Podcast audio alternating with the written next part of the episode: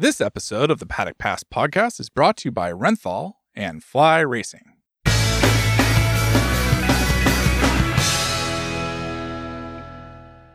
Hello and welcome to another episode of the Paddock Pass podcast. I am the voice you never hear, Jensen Beeler of Asphalt and Rubber, the man behind the curtain. And we have a special episode today because uh, we're a little short-handed. Uh, I think Steve is out on the golf course. Neil is realizing his dream as a Las Vegas Rockette. Adam is on vacation with the uh, the family, I presume. And David, you're the only one that just couldn't come up with an excuse not to be on the show this week. So, uh, welcome to the show and thank you for joining me.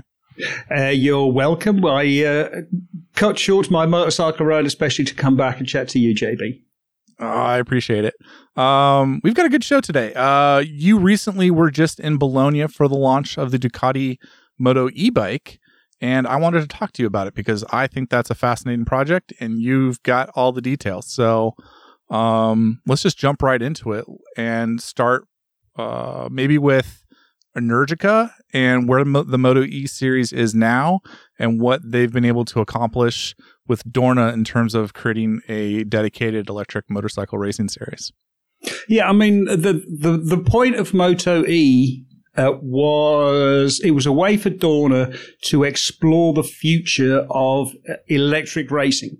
Um, now there was no point in them doing it as a as an open class, as an open series, because they the the level of machinery is so different and so uh, sort of varied that the racing wasn't going to be very good. The, most important thing for them was to create exciting racing uh, and to get people to the, used to the idea of electric racing.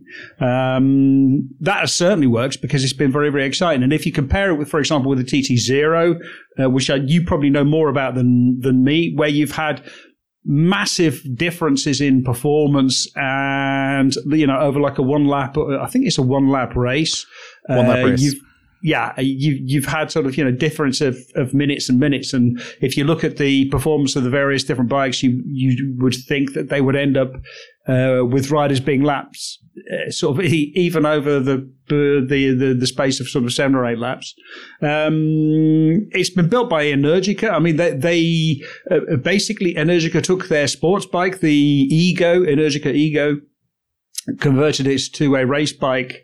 Um, and sort of raced that. That that has been the traditional sort of route uh, for it because a lot of the electric bikes were built by specialist companies. I mean, you know, there, there hasn't been, there's been lots of traditional manufacturers who've built electric scooters, but none of them have really sort of ventured into the electric uh, motorcycle market.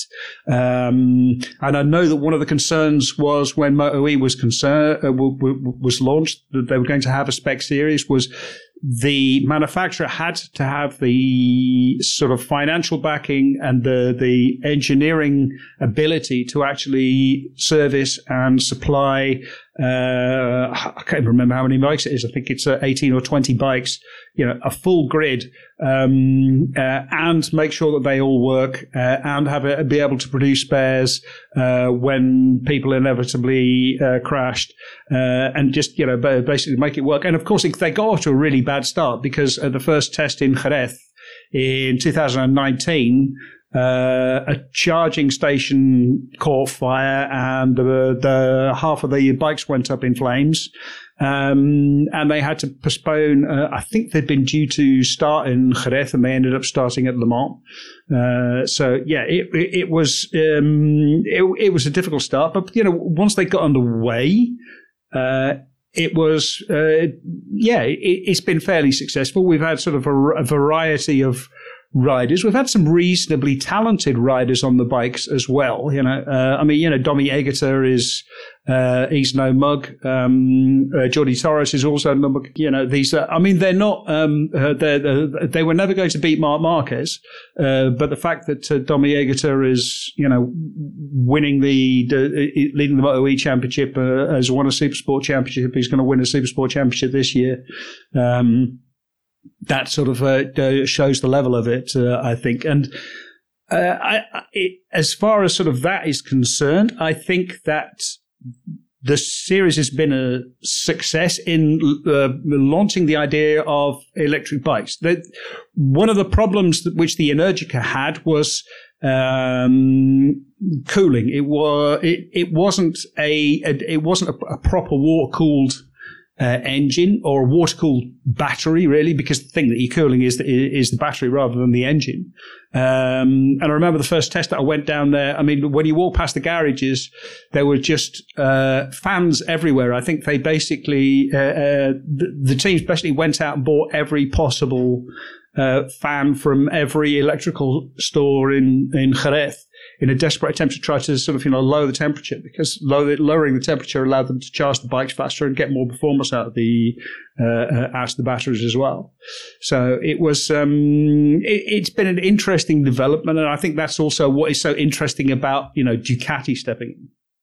Yeah, no, you you touched on a lot of really good points there because. Um, you know, just going speaking back to the the picking of a supplier for the spec series, you know, we we talk about, you know, I hear it on the podcast, you know, Ducati supporting eight bikes on the grid, whether or not Suzuki can have a satellite team, is Aprilia going to be able to support four bikes? Like these are huge manufacturers that glo- that are in the game globally, and we're talking about them supporting four or four bikes instead of two, as if that's a huge undertaking. Now expand that out to twenty bikes.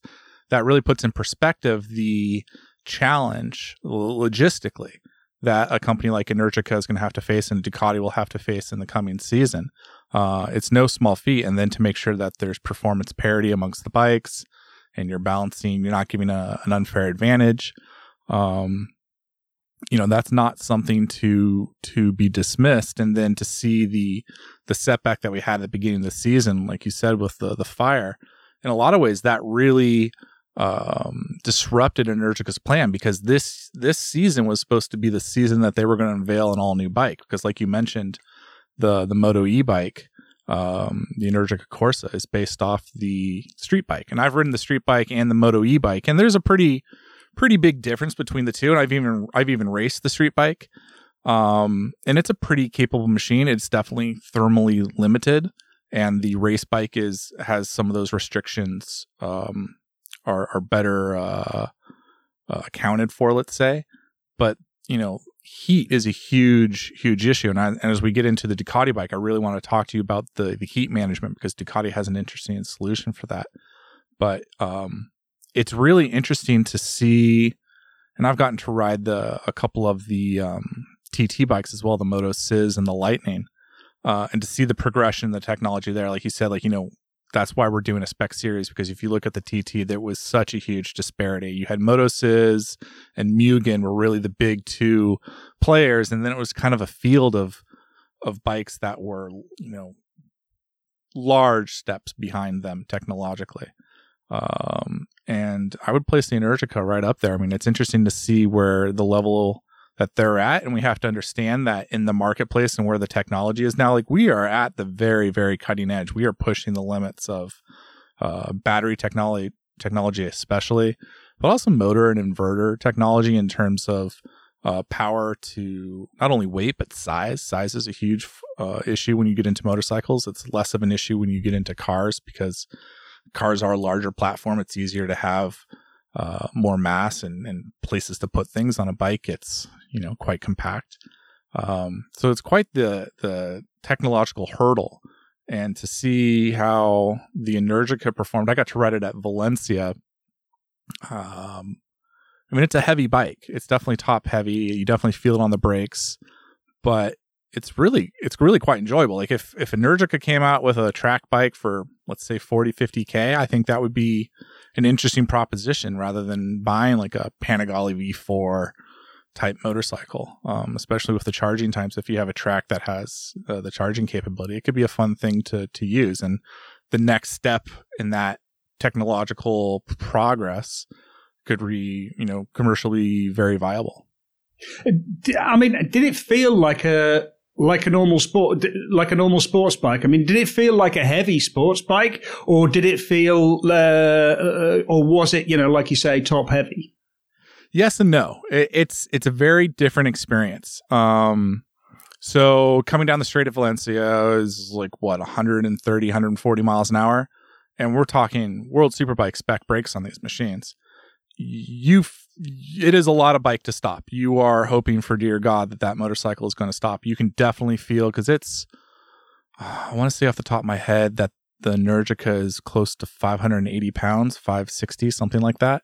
Yeah, it was two. Uh, if I remember correctly, it was two sixty kilos, two sixty five kilos, something, uh, something, uh, something along those lines. And they took, uh, they dropped about fifteen kilos this uh, uh, this year. They were asked to reduce the weight, and they did. So this year, the bikes are actually, you know, what is that, thirty five pounds yeah. lighter than they were last year.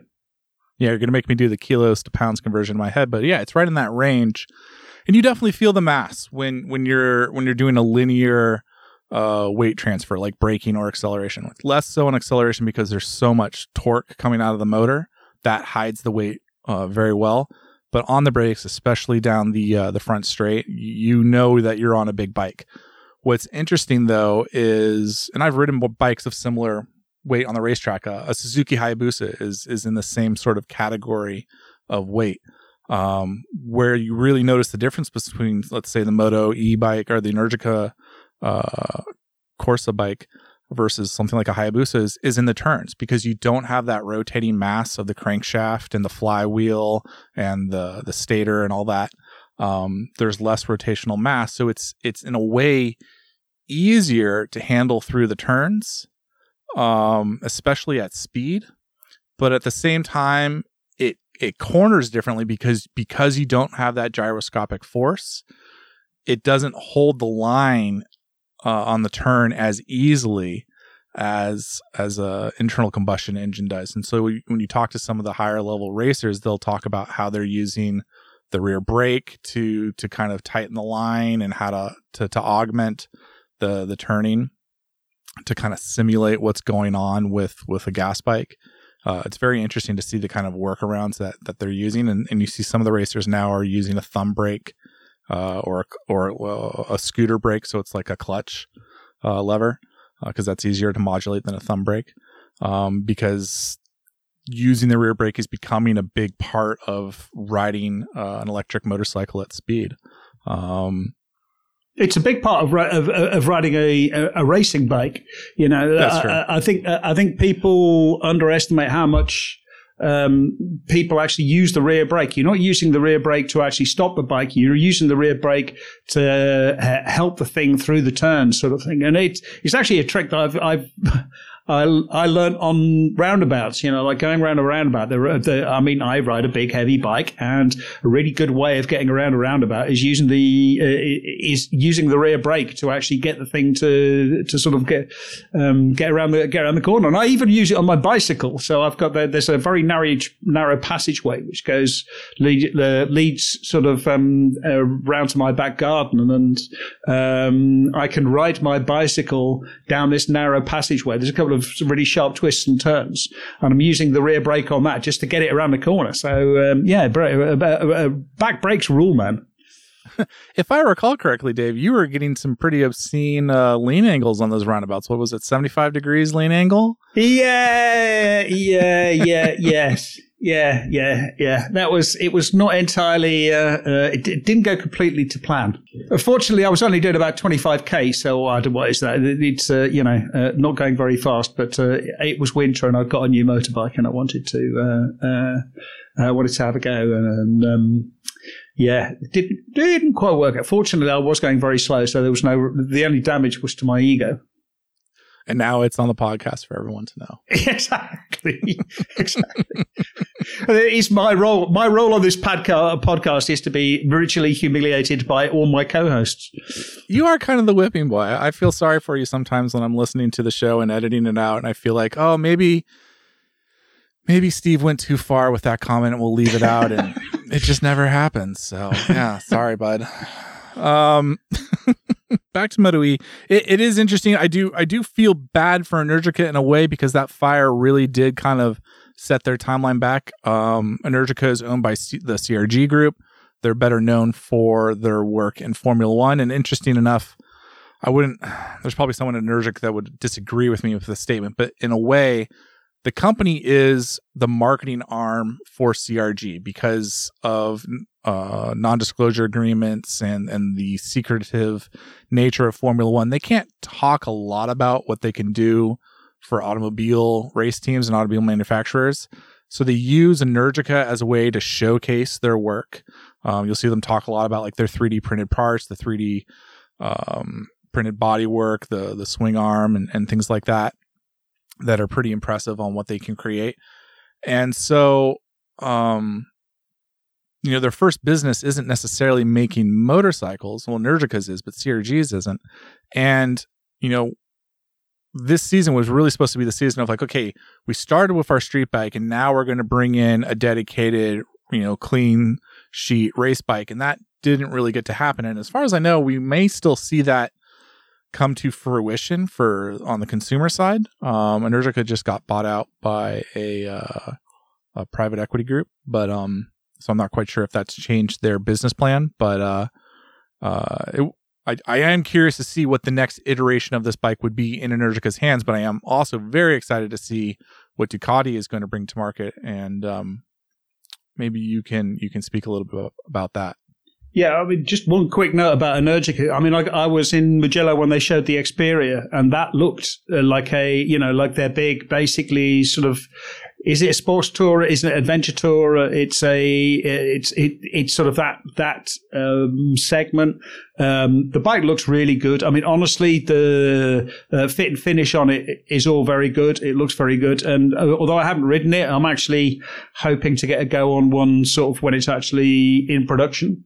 Um, everyone I've spoken to who've ridden it say, you know, it feels like a really great bike. It's a really fun motorcycle. So it looks like, you know, they, Energica can build a motorcycle, a motorcycle which works and which, works uh, works well. So uh, that I think is is an interesting development. And you you wonder next time I see someone from Energica, I'll have to ask them how much of the input they got from from racing into uh, their sort of bike development. Um, but yeah, the most interesting thing about Ducati is that it's a completely different concept. This is a motorcycle company that knows motorcycles, that builds motorcycles. I mean, you know, they're motorcycling, the, the motorcycles they build are fantastic. They are superb um, machines. And their target was to build a racing motorcycle. Um, one of the most, and when I say a racing motorcycle, you know, a racing motorcycle which is electrically powered, rather than building an electric bike which you can race. Um, they faced some really interesting choices. Uh, I mean, like was, some of the design parameters were, you know, basically they have to be able to um, run a complete race, which is sort of seven to ten laps, depending on where the uh, depending on the racetrack. Um, uh, have everyone compete and uh, you know have everyone be competitive uh, and have everyone have full power from the start to the finish.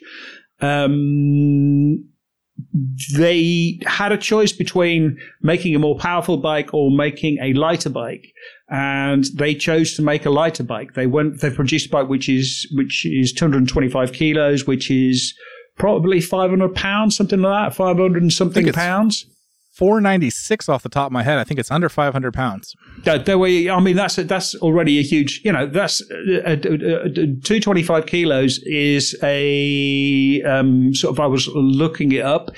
It's sort of a. Uh, it, it's a bit of a lardy sports bike, if you like. It's sort of, um, but it's much closer to sports bike territory than uh, uh than, than, some of the other electric bikes. Yeah, I um, think. Um, if you took a off the dealer a showroom floor superbike, filled it up with gasoline. I think a lot of people would be surprised at how close it is to that weight because a lot of the claimed, you know, wet weights are grounded less in reality, let's say. Um, yeah, I actually, I actually, I actually did a lot of when I was writing the uh, writing the article about motor uh, about Ducati's Moto e-bike. I was like trying to find out how much these bikes weigh, and it, it was. Um, there was a lot of dry weights being uh, sort of being mentioned, but I mean, you would have to say that if you probably filled it up with gas and oil and fluids and all the rest of it, then yeah, you're going to be yeah. I mean, you're probably sort of twenty or thirty pounds off of the off of this weight. And the other thing yeah. is, um, when it's fully charged, uh, whether it's fully charged or empty, the weight doesn't change. Um, yes. which is one of the things when you're racing uh, when you're racing a a, a, a gas bike, a, you know, a, bike with with a liquid fuel. Um, it's often quite difficult the first few laps because you are pushing a bike with a lot of weight um, relatively high up, even in a MotoGP bike where the fuel is all sort of uh, they try to store it as low as possible or as, as near to the center of the bike as possible. Um, it's still, you know, 10, 15 kilos extra. What's that? 20, 30 pounds extra, which is pushing on the front wheel as you brake. So uh, that, uh, and that changes as you go. And you don't have that with a, uh, uh with the, with the Ducati, with, with a, with an electric bike. Um, it was interesting hearing uh, Michele Pirro say about the bike that it felt really like a normal bike. You know, it felt like a, mm. the, the Panigale. It felt like the, the MotoGP bike when he when he rides it. Um, uh, I mean, obviously he's Ducati's test rider, so he's paid to say that sort of thing. Um, but he didn't. He, he, didn't look like he was. He, he, looked like he meant it. Put it that way. Um, and I think this is again to come back to it. This, this I think is the objective of Ducati was to build uh, uh, um, a motor, you know, to, to, build a racing bike. You saw that with, especially with the shape of the battery. The battery has been shaped to fill the space left empty by the fuel tank and the engine and the rest of the uh, various gubbins which you need to make a um, uh, to make an internal combustion engine. Um, so it's not. If you look at the Energica, it's basically a big box. Uh, uh, you know, which contains the battery, um, and this isn't. This is a rather elegantly shaped um, container, basically full of uh, full of standard batteries. Um, the uh, standard uh, Tesla cells, I think, which, um, as far as I can tell, they're more or less like a double A battery. I think. Uh, uh, pretty, pretty yeah, much. they're a little bit bigger, but yeah. Yeah, exactly. Yeah. They're, they're, they're, that kind of cylindrical, uh, that kind of cylindrical shape. Um, they chose this firstly because it gave them much more freedom in actually shaping the uh, shaping the battery uh, and managing the weight distribution, which was a really, really important part of, uh, of it for them. Um, and also, I think it, it helped. Uh, it also helped because it allowed them to actually water cool the whole battery. So the entire the, the entire battery is water cooled. And in fact, if you look at if you look at the front the front of the bike, it looks like a normal um, you know, internal combustion engine because it's got, you know, the massive radiator for the, for the battery pack. And then it's got the smaller radiator at the bottom, uh, which is for the, which normally would be for an oil cooler, but it's a separate uh, cooling circuit for the inverter and, uh, and, and, uh, for, for, the motor. So it's, uh, you know, looking at it, the bike, it looks fantastic. It looks really, really good. It looks like a, you know, it, it looks like a race bike. It looks like a proper Ducati. Yeah. It's interesting to me, um, just watching this when I started this career 13 years ago. Uh, that's right around when electric motorcycles were being, um, electric motorcycle startups were kind of working in earnest. I mean, electric motorcycles have been around for a long time, but that's when we started seeing Zero, Bramo, Mission, MotoCzysz, uh, uh, you know, later Alta and, and, and other brands after them um, come into the market. And it's been really interesting to watch how rapid the progression has been um, compared to internal combustion engine. It's like watching the internal combustion evolution, but in fast forward, you know, where we're we started out with a lot of air cooled bikes, and now we're starting to realize like, hey, the thermal part of this is a big deal. And now we're seeing a lot more uh, water cooling coming in, but it's been kind of limited. And I think Ducati really is the the first electric motorcycle I've seen that has a proper full size radiator, split radiator with, you know, what would traditionally be a water cooler and then an oil cooler. Um, but you know, they have that split radiator set up for the, for the motor and the battery pack. And that, you know, to me, it's like, it seemed kind of like an obvious thing, but it's been interesting to watch that progression. Um, before we get too far into the technical bits, uh, which I want to hear a lot about from you, I want to talk about just how crazy it is to think about Ducati being a Moto E supplier because um, from my own personal perspective, I've talked to uh, Claudio Domenicali several times, the CEO of uh, Ducati. I, have talked to him several times about uh, electric motorcycles. And if I can do my best Claudio impression, it would be like, oh, Jensen, you're crazy. You're crazy. Why we make electric bike? The, the gas bike is so good. Um, I really would have, I probably would have bet my house that Ducati would be the last brand to do an electric motorcycle. And here we are seeing them as kind of like the first proper OEM making uh, uh, an electric motorcycle, you know, taking over what, what Energica started. And that to me is interesting, but also it's interesting because when you do talk to Claudio and you do talk to some of the more uh, petrol head minded folks in the paddock, they talk a lot about e fuels, they talk a lot about hydrogen, they talk a lot about, you know, alternatives to electric. And um, it's interesting to see that like Ducati is kind of you know grabbing this baton because I think that would have I would have guessed a different other brand. You know, when we heard about this contract was going to expire, um, we were hearing you know Harley Davidson with their Livewire brand. We were hearing you know maybe uh, KTM and uh, Ducati. I would say was the dark horse in that race. Yeah, no, they were absolutely the dark horse. But I, I also wonder because Ducati have sort of shifted from I mean, 20 years ago, a Ducati was simple. It was uh, an L-shaped V twin, um, uh, you know, 90 degree V, v twin, um, uh, in a sports bike chassis. Um, now they almost went bust that way. Um, they got turned around. Uh, uh, I can't remember the name of the company that that bought them. I'm, I'm sure you know. Um, Back in the 90s, that, TPG. Yeah, Exactly. Yeah, um, Texas Pacific Group. Exactly. Turned. It, they actually turned the whole thing around. Um, uh, the, I mean, it, it, sort of started with the monster, which is uh, an almost an urban runaround sort of thing. You know, it's a it's a fun bike. Um, it's not a it's not a sports bike.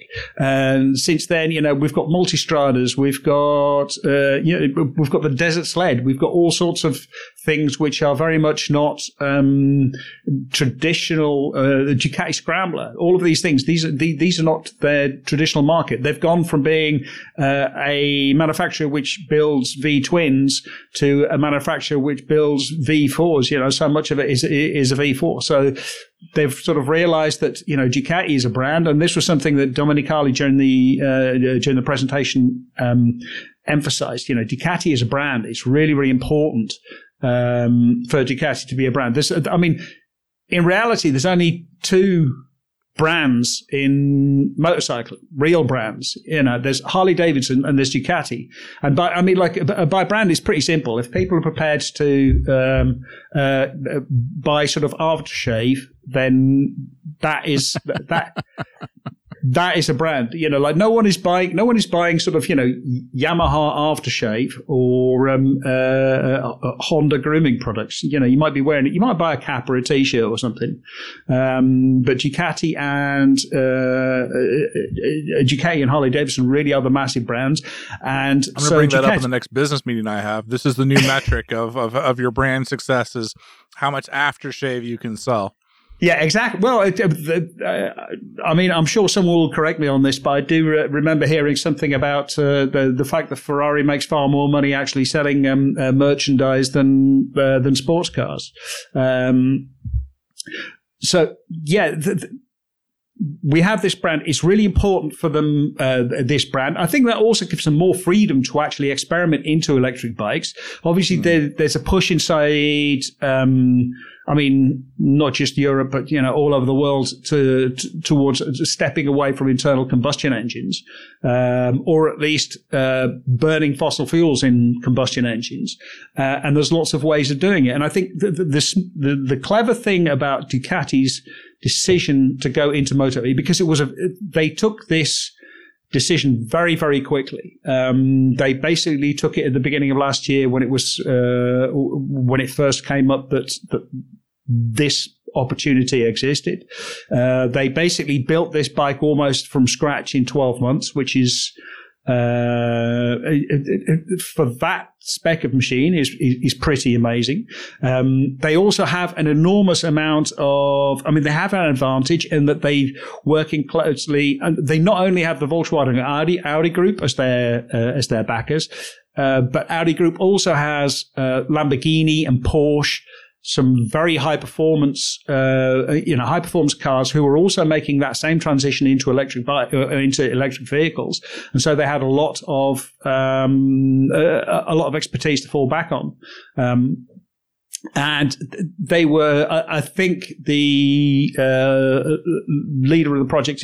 His first port of call was to go up to uh, Audi's electric vehicles uh, sort of center to find out as much as possible about the uh, uh you know uh, about all of the things which were which were available. So you know all of the technology which which were uh, which were available.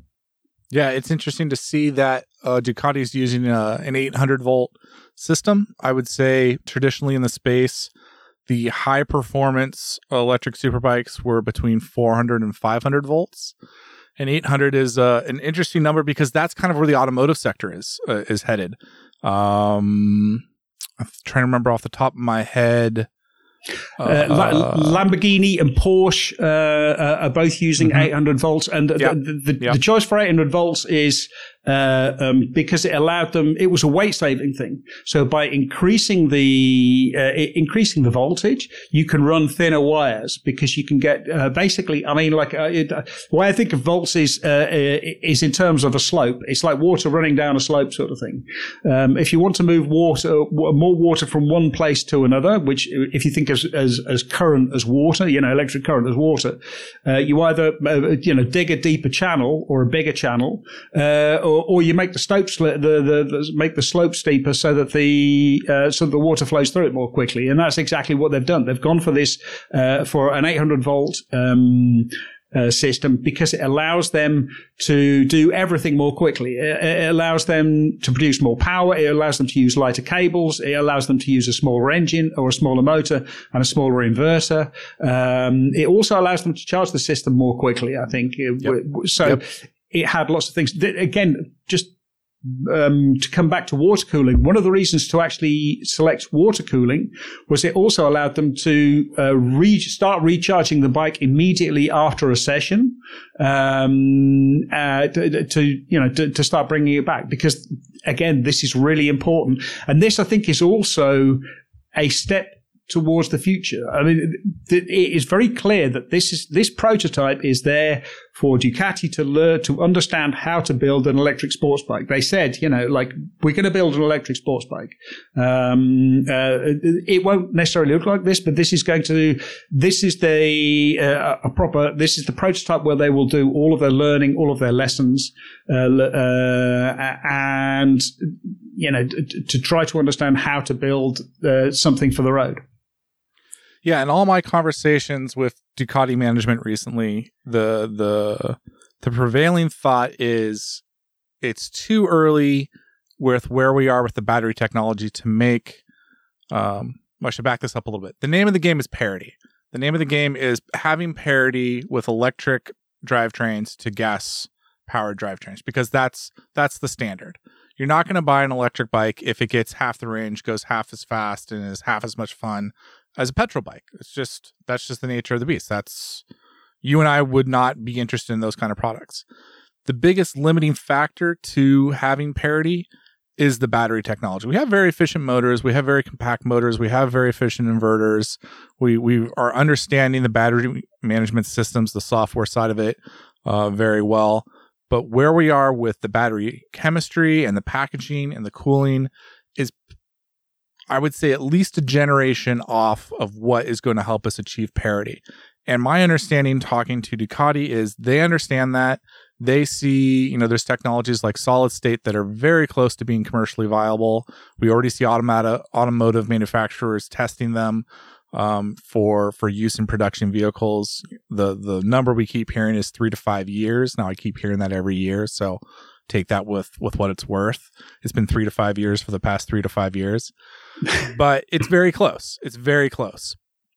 And my understanding with Ducati is they see that horizon coming soon. Like this is something that's going to be this last little bit, this last limiting factor is something that we can overcome in the foreseeable future. So let's learn everything we can about everything else so that it's ready and perfect and we have a, a top tier understanding of it. And when the battery technology catches up so we can have parity, we're ready to pull the trigger and go and have a viable product that's going to be enticing to the type of consumer that Ducati is used to selling motorcycles to. Yeah, and the other thing is that um, uh, as of 2024, um, or within MotoGP, they start to shift to uh, non-fossil fuels. So basically, uh, synthesized hydrocarbons. The horribly um, named e-fuel. Yeah, well, yeah. Th- I mean, Dawn, I haven't even specified that it has to be e-fuel. E-fuel is generally uh, uh, hydrocarbons produ- produced using electricity. You know, like basically using uh, chemistry to produce, uh, uh, taking energy from electricity and using chemistry to produce hydrocarbons. They haven't even said that that you can you can produce them however you want, um, but you have to end up burning. Uh, the the, the aim is to be carbon neutral um, uh, uh, carbon neutral from uh, well to wheel, as they say. So basically, uh, you know, burning hydrocarbons, but uh, not adding any extra carbon dioxide into the into the atmosphere. Um, so Ducati already have this we already have this prospect for uh, e-fuels uh, going into the future. Um, uh, Ducati are going to be learning about that. Uh, or I was going to say for free. You don't learn for, for free, but I mean they've already got that path open to them. Um, uh, this is a, a, second path for them to explore, or to for them to to learn and to understand. And also, it's a it's a safe environment. You know, it's an environment where you are going to have what is it, eighteen or twenty Ducatis all fighting against each other in Moto E. That's really good. Uh, you know, you're not going to get shown up by riding around at the back. You're going to be able to put on a good show. Um, uh, uh so it's also a safe gamble. And I don't know how we didn't talk about this, Dave. The Moto E racing is good racing. Yeah, it's fantastic you know, racing. It, it's like uh, if how would I explain this? If if MotoGP is like the heavyweight boxing match, Moto E is like the bare knuckle scrap in the parking lot afterwards. You know, those guys are going at it. Uh, guys and girls actually are going at it tooth and nail for for just a handful of laps, and it is good, clean, hard racing. Yeah, I mean it, it, it, it's a sprint race because of the nature of the mm-hmm. because of the nature of the bike. You know, it's a sprint race, and the Michelin's uh, uh, Michelin tires are quite soft. Uh, they tend not to, you know, they, they will do the what is it, seven to ten laps. Uh, they're very pretty, soft. Yes, indeed. they're not quite yes, soft. Indeed. They're very soft.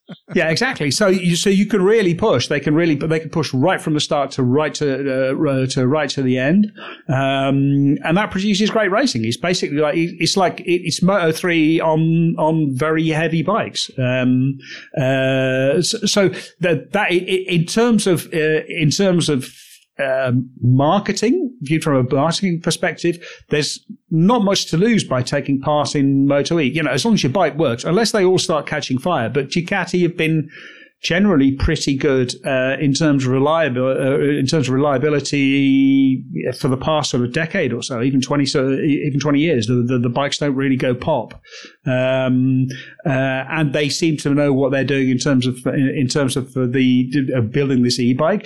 The other really interesting thing I found during the presentation was Claudio Domenicali was really really enthusiastic about hydrogen.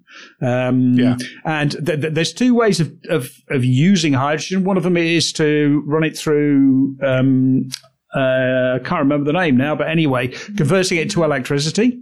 Um, uh, so basically, you, oh, like a fuel cell.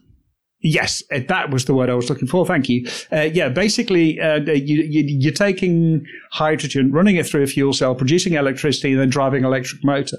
Um, but what uh, Domenicali was enthusiastic about was actually using hydrogen as a, a form of internal combustion. Uh, so basically, just burning uh, burning hydrogen. Because the thing about burning hydrogen that, is that's that, the Italian man that I know. That's yeah, like, exactly. That's the Claudio Domenicali I would expect to have. Like, how can I make a bigger explosion in a motorcycle engine? Yeah, that's well, the kind of crazy I expect from him.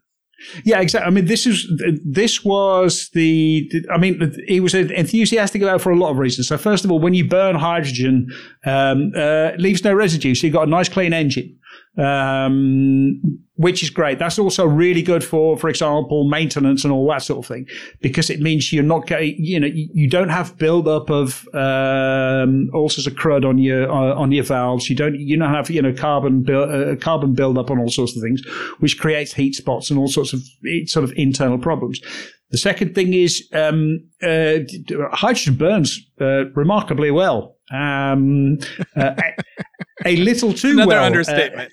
Uh, yeah, exactly. But he did say it does burn a little too well sometimes. So, um, uh, but that also means you don't have to play around with like ignition advance or anything like that. You know, you stick your hydrogen in and you uh, uh you light the match and it goes pop, and you don't have to worry about um, uh, flame propagation. So there's a lot of a lot of engine design uh, goes into the sort of the shape of a combustion of a combustion chamber and the airflow flow and the swirl and all the rest of it because you're trying to get this thing to burn as as quickly as possible. Um, you're also having to run very high compression to to to actually you know get it to burn as as well as and as completely as possible.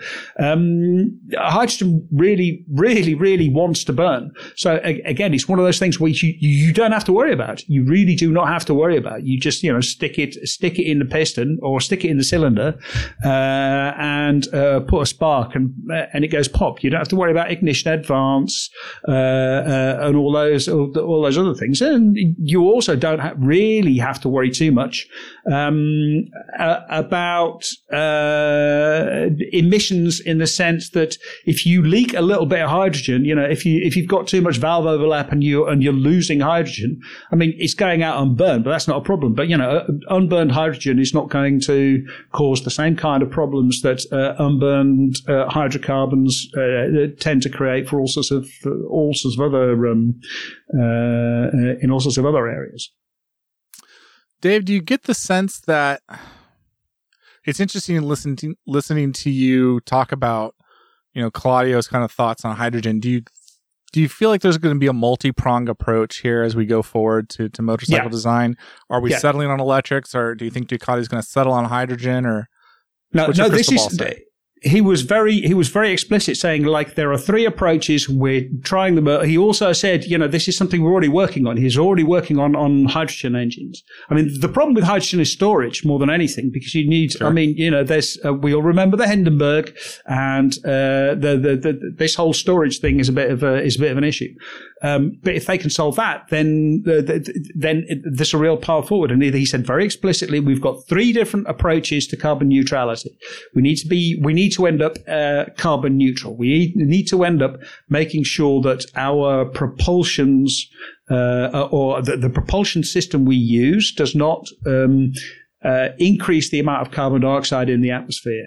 Um, the other reason for doing all of this is also to get ahead of legislators. They want the freedom to be able to choose what kind of uh, propulsion system they use. And so by actually researching electric bikes and e-fuels and hydrogen, they can go to legislators with research, um, especially the EU, because I mean, um, there are a number of, there are a few legislative superpowers which uh, dictate the kind of uh, because their markets are so big, uh, which dictate what kind of uh, vehicles get produced, and that's basically you know the US and Europe. Um, uh, the EU is uh, will be banning internal combustion engines from 2035. But at the moment, that is not for motorcycles. Motorcycles right, that's will just be for allowed. cars and trucks. Yeah.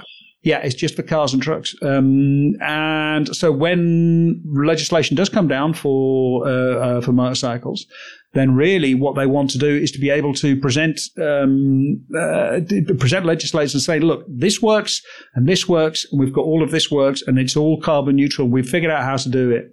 Um, and that I think that was very much the sense that I, that I got that through the motorcycle manufacturers, uh, uh, well, the approach is to learn as much as possible and then to be able to present uh, legisla- legislators with, okay, this is what we're doing. This is the, this is the, the, the possibility of the future. let's let's dive into what Ducati's created because I feel like we've been walking around uh, uh, the edge of it, and let's um let's just get down to the meat of it. For you know, if, I was a better host, we would have done this at the beginning. But uh, the numbers off the top are 495 pounds, 225 kilos, ready to race, 150 horsepower. That's about 110 kilowatts peak power. 100 pound feet of torque, which is 140 newton meters. It's an 18 kilowatt hour battery pack running on an 800 volt system. Charges to 80% about 45 minutes with the uh, onboard 20 kilowatt charger, which is which is an interesting choice there. Top speed of 170 miles at Mugello track. That sounds like a spicy meatball to me. Yeah, I mean, yeah, it, it, it's going to obviously be very fast. It was also interesting. So, for example, the Energica, I think, produces 210 newton meters uh, of torque. That's a lot more torque. Uh, also, this revs a lot higher than the Energica motor does. This spins to 18,000 RPM. So, um, again, it's, uh, it, in the end, the limiting the limiting factor is not torque; it's how much of that torque you can actually get onto the uh, uh, onto the tarmac, how much of it you can convert into motion. So the limiting factor is is tire grip. So how much of the tires will actually be left.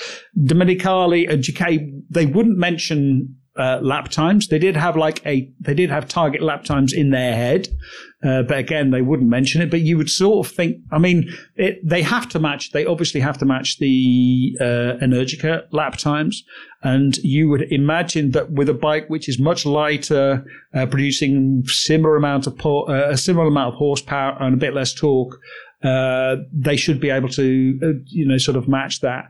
And the top speed figure, um, the top speed that they were doing at, at Mugello is, is, I think, about 1k uh, an hour faster than the Energica was, was clocking. So the bike is fast. You don't need to worry, uh, worry about that. Or it was also interesting the weight balance. So the, the weight distribution yes. is exactly the yes. same or almost exactly the same as the Panigale V4. Um, Very interesting to see the weight. I think it's uh, 56% front wheel. No, 50, 54, for, uh, 54. 54 46. So it yeah. is, uh, and I think the, the, the Panigales, they're like 53.5 or something. So yeah. it's like re- absolutely right in that ballpark. So it tells you what kind of a motorbike is. And also it tells you this is, you know, it's going to feel much more like a, much more like a motorbike. I I, I have uh, two wheel scales. I've never had a chance to put an Energica on it, but if I had to guess, it is significantly heavier in the front than than the back. the The one of the most difficult things I had racing the Energica was getting that bike to to turn the way that I wanted to, and it's a lot of the that there's a lot of chassis limitations. There's a lot of setup limitations. There's a lot of weight limitations, just in the way that bike is is built. And seeing that the Moto e bike is now, let's say, a generation further along than where Energica started at, and and hitting performance figures that are are in in many regards surpassing the Energica, I think without a doubt that it's going to be a faster machine. I'm very curious to see what those lap times are going to look like. Yeah, and I thought also again, I think it's going to be much closer to like a proper racing machine, if you see what I mean. Precisely because all the magic is in the battery pack. You know, they they put a lot of effort into getting the battery pack into such a uh, form as to produce a standard motorcycle. Um, they put also all of their budget into the uh, battery pack and into the inverter and into the motor. And they, I mean, they haven't exactly skimped on the uh, uh, on the on the suspension, but suspension and brakes are pretty much they are standard high end stuff. It's the stuff that you would find on the Superleggera. Um, yes, the um, suspension straight off the Superleggera. Yeah, exactly, exactly. So, which tells you it's very, very high end, but it's not MotoGP spec. You know, it, it's not as sophisticated as you will find in Moto 2, for example, um, or in World Superbikes, but it's not far off. And it doesn't really need to be. It's going to be plenty, uh, it's going to be adjustable enough um, uh, and powerful enough to manage the uh, you know to, to manage to, to, be managed as a race bike and for people to be able to play and you know and set it up and get it get it usable. Did you see the specs on the brakes though? Uh, uh, yeah, the the GP4RRs, I think. So, which is, I mean, that's a good caliper. But uh, you look at the brake disc size; it's a strange Let me see if I can pull it up in my notes. It's a strange diameter, but the, the one that really got me was the thickness of the rotor is almost twice as thick. They're, they said they're testing between 6.8 millimeters and 7.4 millimeter thick brake discs.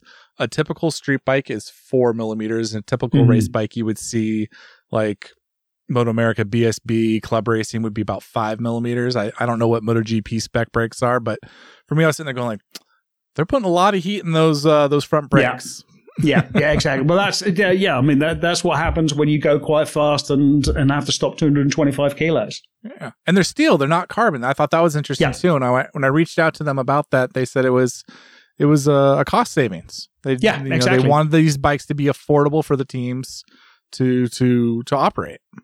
Yeah, and there's um, especially in a spec class like that, there is no. I mean, um, there is no. There's nothing to be gained for anyone uh, apart, well, apart from the brake and suspension manufacturers, uh, from putting high end components on there. You know, like it, it, you can sure you can spend, you, you can throw sort of you know a 500 grand at a, a, a braking package for the uh, for the for the season, but you'll never get that back from your sponsors, uh, and it doesn't move. It doesn't do anything for the series. You know, it's it's bad for the series. Much better for everyone to be using the same package. So everyone had to have competent uh, uh, competent components which will work, which will do the job, uh, and let the racing because the like to me, the most fascinating thing about this whole thing is it's a proper prototype. This is this is a genuine prototype. This is the most prototype machine uh, on the grid next year because um, it's built completely from the from the ground up as a uh, as a racing bike. Uh, there are no compromises. I mean, the, the the compromises it had to be within the performance package. Um, uh, sort of demanded by uh, demanded by Dorna, um, but you know there's there, there's no there's no sort of like street there's no street equivalent. This is a prototype from which they will develop a a, a street bike, which I think is uh, is fascinating. It's it, it's um, I suppose the nearest thing is a bit like the Panigale V4. I mean, the Panigale V4 was basically the GP15. Uh, I asked uh, Vincenzo uh, Vincenzo Di Silva Silvio, who was the R and D engineer. Uh, he's the head of R. He's the head of R and D. The, the whole thing is a is a um, uh, it's a collaboration between uh, R and D and Ducati Corse, which again is really interesting. They, you know, they they built a they put together a team event or uh, a team of engineers from both uh, uh, both departments, both the, the racing department and the R and D department. Uh, the R and D department did most of the bike. Um, and uh, Corse did a lot of the electronics, the strategies, uh, the bike, uh, the vehicle dynamics, if you like. Um, they also did a lot of simulations, so it's also done lots and lots of stuff on their track simulation. Um, uh, and again, sort of that whole process, it really is. I mean, it really is like feeding into street bikes, into street production, but it's coming from, from this racing background. David, I want to pick your brain more on the electronic side of this uh, in a second, but we got to take a quick break for advertisers and we'll come right back.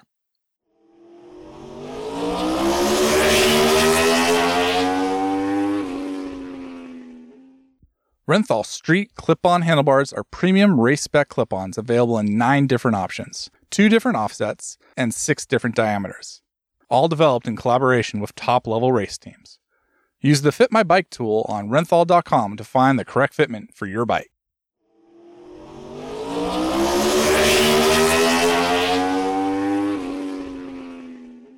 Fly Racing introduces the new FL2 glove. With molded hard knuckle protection, this race inspired glove is equipped with palm and gauntlet sliders and touchscreen compatible fingers.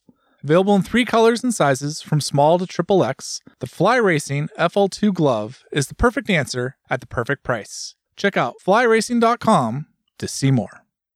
And we're back. David, one of the things that I find incredibly interesting to see a brand like Ducati working on a project like this is the amount of just expertise and experience that they have in kind of the, let's call it the soft skills. They're not soft skills, but it's things like software design, data management, the ability to program advanced traction control algorithms, wheelie controls, use IMUs, Um, no discredit to Energica, but they're a new motorcycle company in a lot of ways. They don't have uh, a plethora of racing data. This is a, a, a something that comes with experience and knowledge. And to see a company like Ducati coming into this space with that is is pretty enticing. What do they talk about in terms of the software package and the the different uh, data management uh, processes that they're using? they didn't speak about it a lot, other than that to say that that that was the part which had been left completely to Ducati Corse. Now we know Ducati Corse work very very closely with Magneti Marelli. um, uh, but yeah, basically the the whole field, the vehicle dynamics side, which is basically torque maps and you know wheelie control and traction control and engine braking, all of that system was uh, left to Ducati Corse. It was up to Ducati Corse to manage that. Um, obviously they have an enormous amount of data on that. They have an enormous amount of experience with that. Uh, they know exactly how that whole thing works. Um, that I found that interesting, and also I, I, like you expect it to be very good. Um, again, part of it is rege- you know like regenerative braking is going to be a, is going to be a big part of this as well. Uh, being able to um, running. I, I can't remember. I was uh, I met Adam Child, who used to work for MCN and now works now as a freelancer. I was talking to him about it, and he was like saying uh, when he raced the, I think he raced the Mugen maybe at uh, he raced uh, at the TT Zero. He raced one of the electric uh, one of the electric bikes, um, and he said basically like they turned the whole, they turned all the uh, electronics right down, uh, the, the, engine braking electronics, and they were just like treating it like a two stroke, letting it run into the corners. Um, uh, Ducati have got much, much more experience with this. And again, having that weight balance, you know, like 54, 46, there's a lot of weight on the rear there. So you can actually yeah. use the, use the rear to help stop the bike, which is what you, you are seeing uh, certainly in MotoGP, um, to an extent, Moto2 as well. It's much more important to actually use the rear of the bike to uh, to, to, help stop the bike. Uh, and if you're using it, it, but you have to understand the way that the rear wheel behaves when it is actually um, uh, when it when you are stopping the bike, when you are using sort of torque, uh, you know, engine torque to stop the bike. Um, and if you can use that and produce, you know, and generate power as well to, to, to send back to the back battery, uh, then it starts getting very, very, it starts getting very interesting. But you would expect this bike to behave like a race bike because uh, the engine characteristics and all the rest of it, that is all managed by uh, by Ducati Corse. Yeah, and as you start, you know, you talked about regenerative braking. As you start dumping energy back into the battery, you start creating heat, and that kind of you know is a great segue for us to talk about Ducati's uh, heat management system, which for me is probably my favorite part about the design of this bike. I find that to be a, a very forward thinking and well thought out uh, approach to managing uh, the kind of heat that these kind of these machines are creating. Uh, yeah, I mean, it is a split system. So there's a very large, there's one large radiator, uh, which cools the battery pack, and there's a smaller radiator, which cools the inverter and the motor. Uh, and the reason it was split up is because they have very, very different uh, uh cooling characteristics, um, the or, or, cooling requirements. Uh, the, you know, the, the, battery pack you want a very as stable a temperature as possible. Um, not too low and not too high. Uh, and you also want to be able to um, dump a lot of heat very, very quickly. Um, so you need a much larger, uh, basically, cooling system. And if you do that um, if you use that same system for the for the motor and the inverter, then, then you change their characteristics. You know, you, you're you're not letting that sort of run into uh, um, uh, run at it at its own temperature. But also, again, you know, with the electric motor, the electric motor will be producing a lot of heat, and it's much easier um, to uh, level out the um, you know just basically manage the temperature, keep keep uh, keep the temperature running as smoothly as possible, um, or, or, as uh, keep it as, as, level as possible.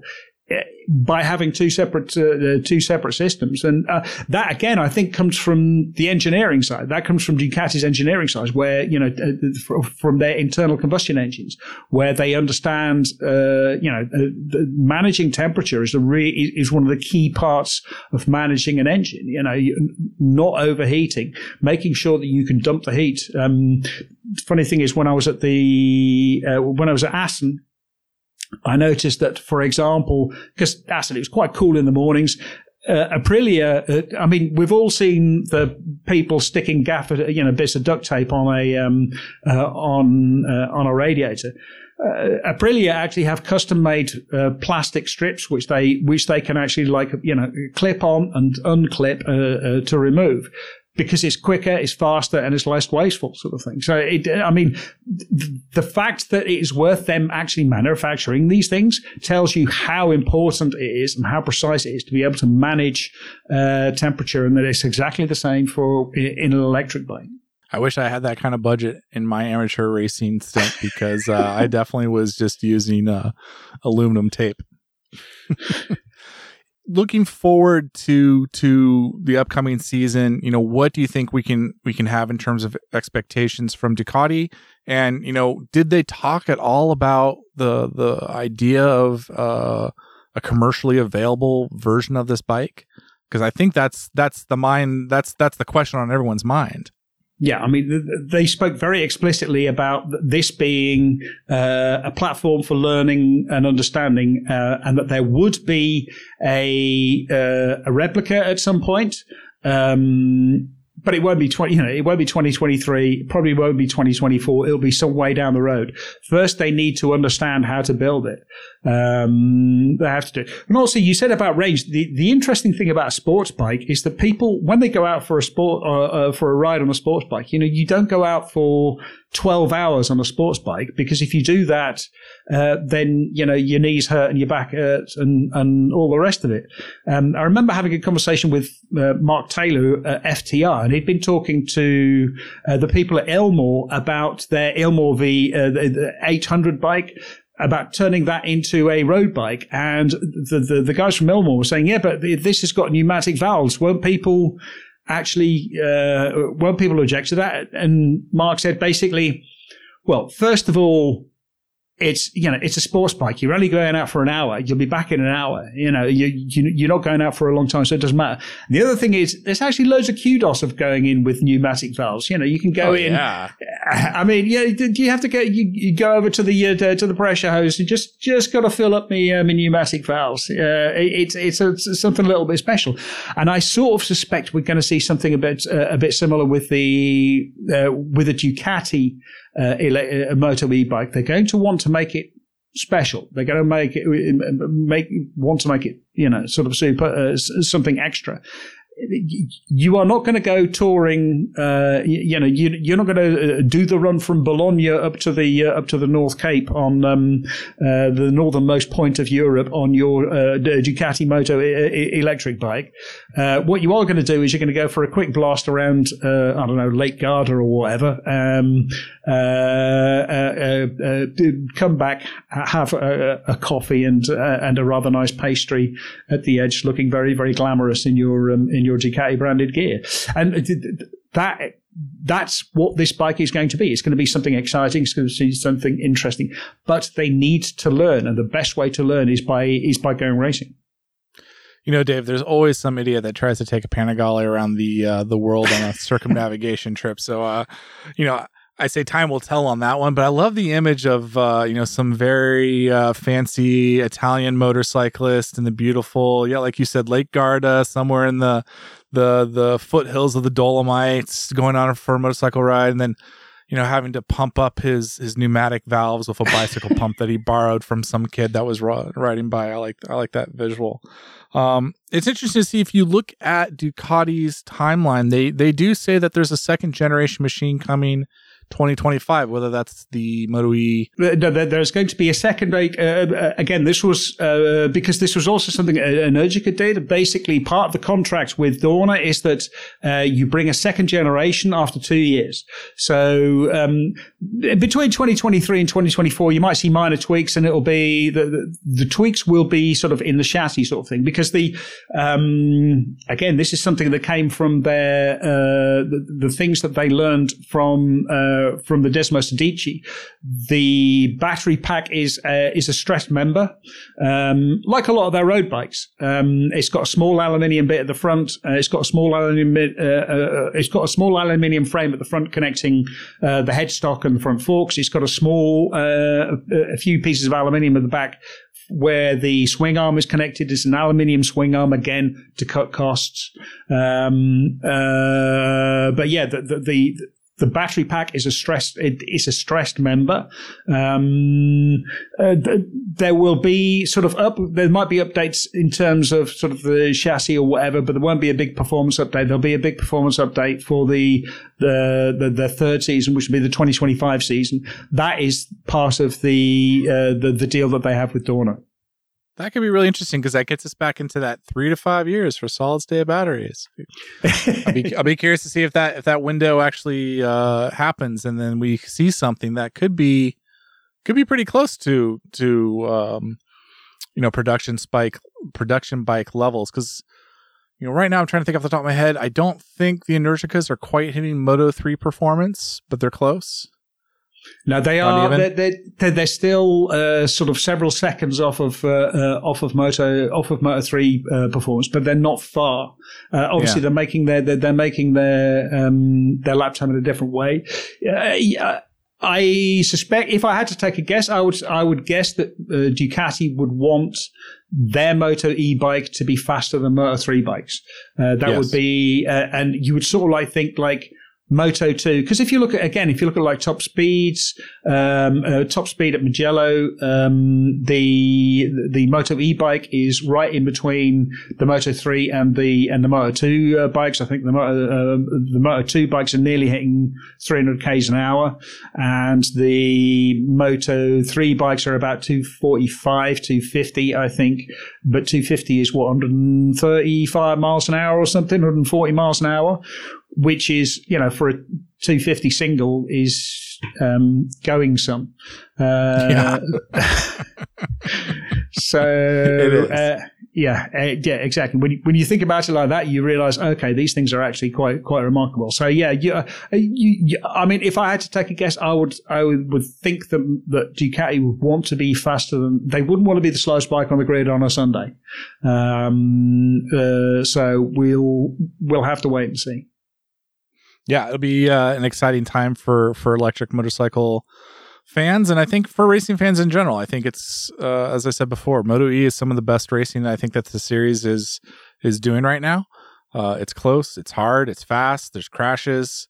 Yeah, and and the other thing is that like Ducati brings uh, Ducati instantly transforms it into something serious. Uh, serious. I mean, you know, like Ducati are a serious motorcycle manufacturer, and um, you it's it becomes less of a curiosity. Uh, all these small brands are great; they're fantastic. They've, they've produced lots and lots of innovation in the space, um, but having a big motorcycle manufacturer commit so firmly to uh, uh, to electric bikes actually sort of makes it very, very seriously. And again, the bike looks absolutely fantastic. You know, it looks it it looks like an extremely desirable machine. Well, David, I want to thank you for uh, sitting down and talking to me about uh, electric motorcycles and and the future of Moto E. I also want to thank our sponsors, Fly Racing and Renthal Street, for for keeping the podcast going, and and always uh thank you to our listeners for for checking in with us this week and listening to our rants and raves about uh, everything on two wheels. So uh, we'll uh, come back to you next week with another episode. And until then, uh, Dave, enjoy your summer break. I am enjoying it already.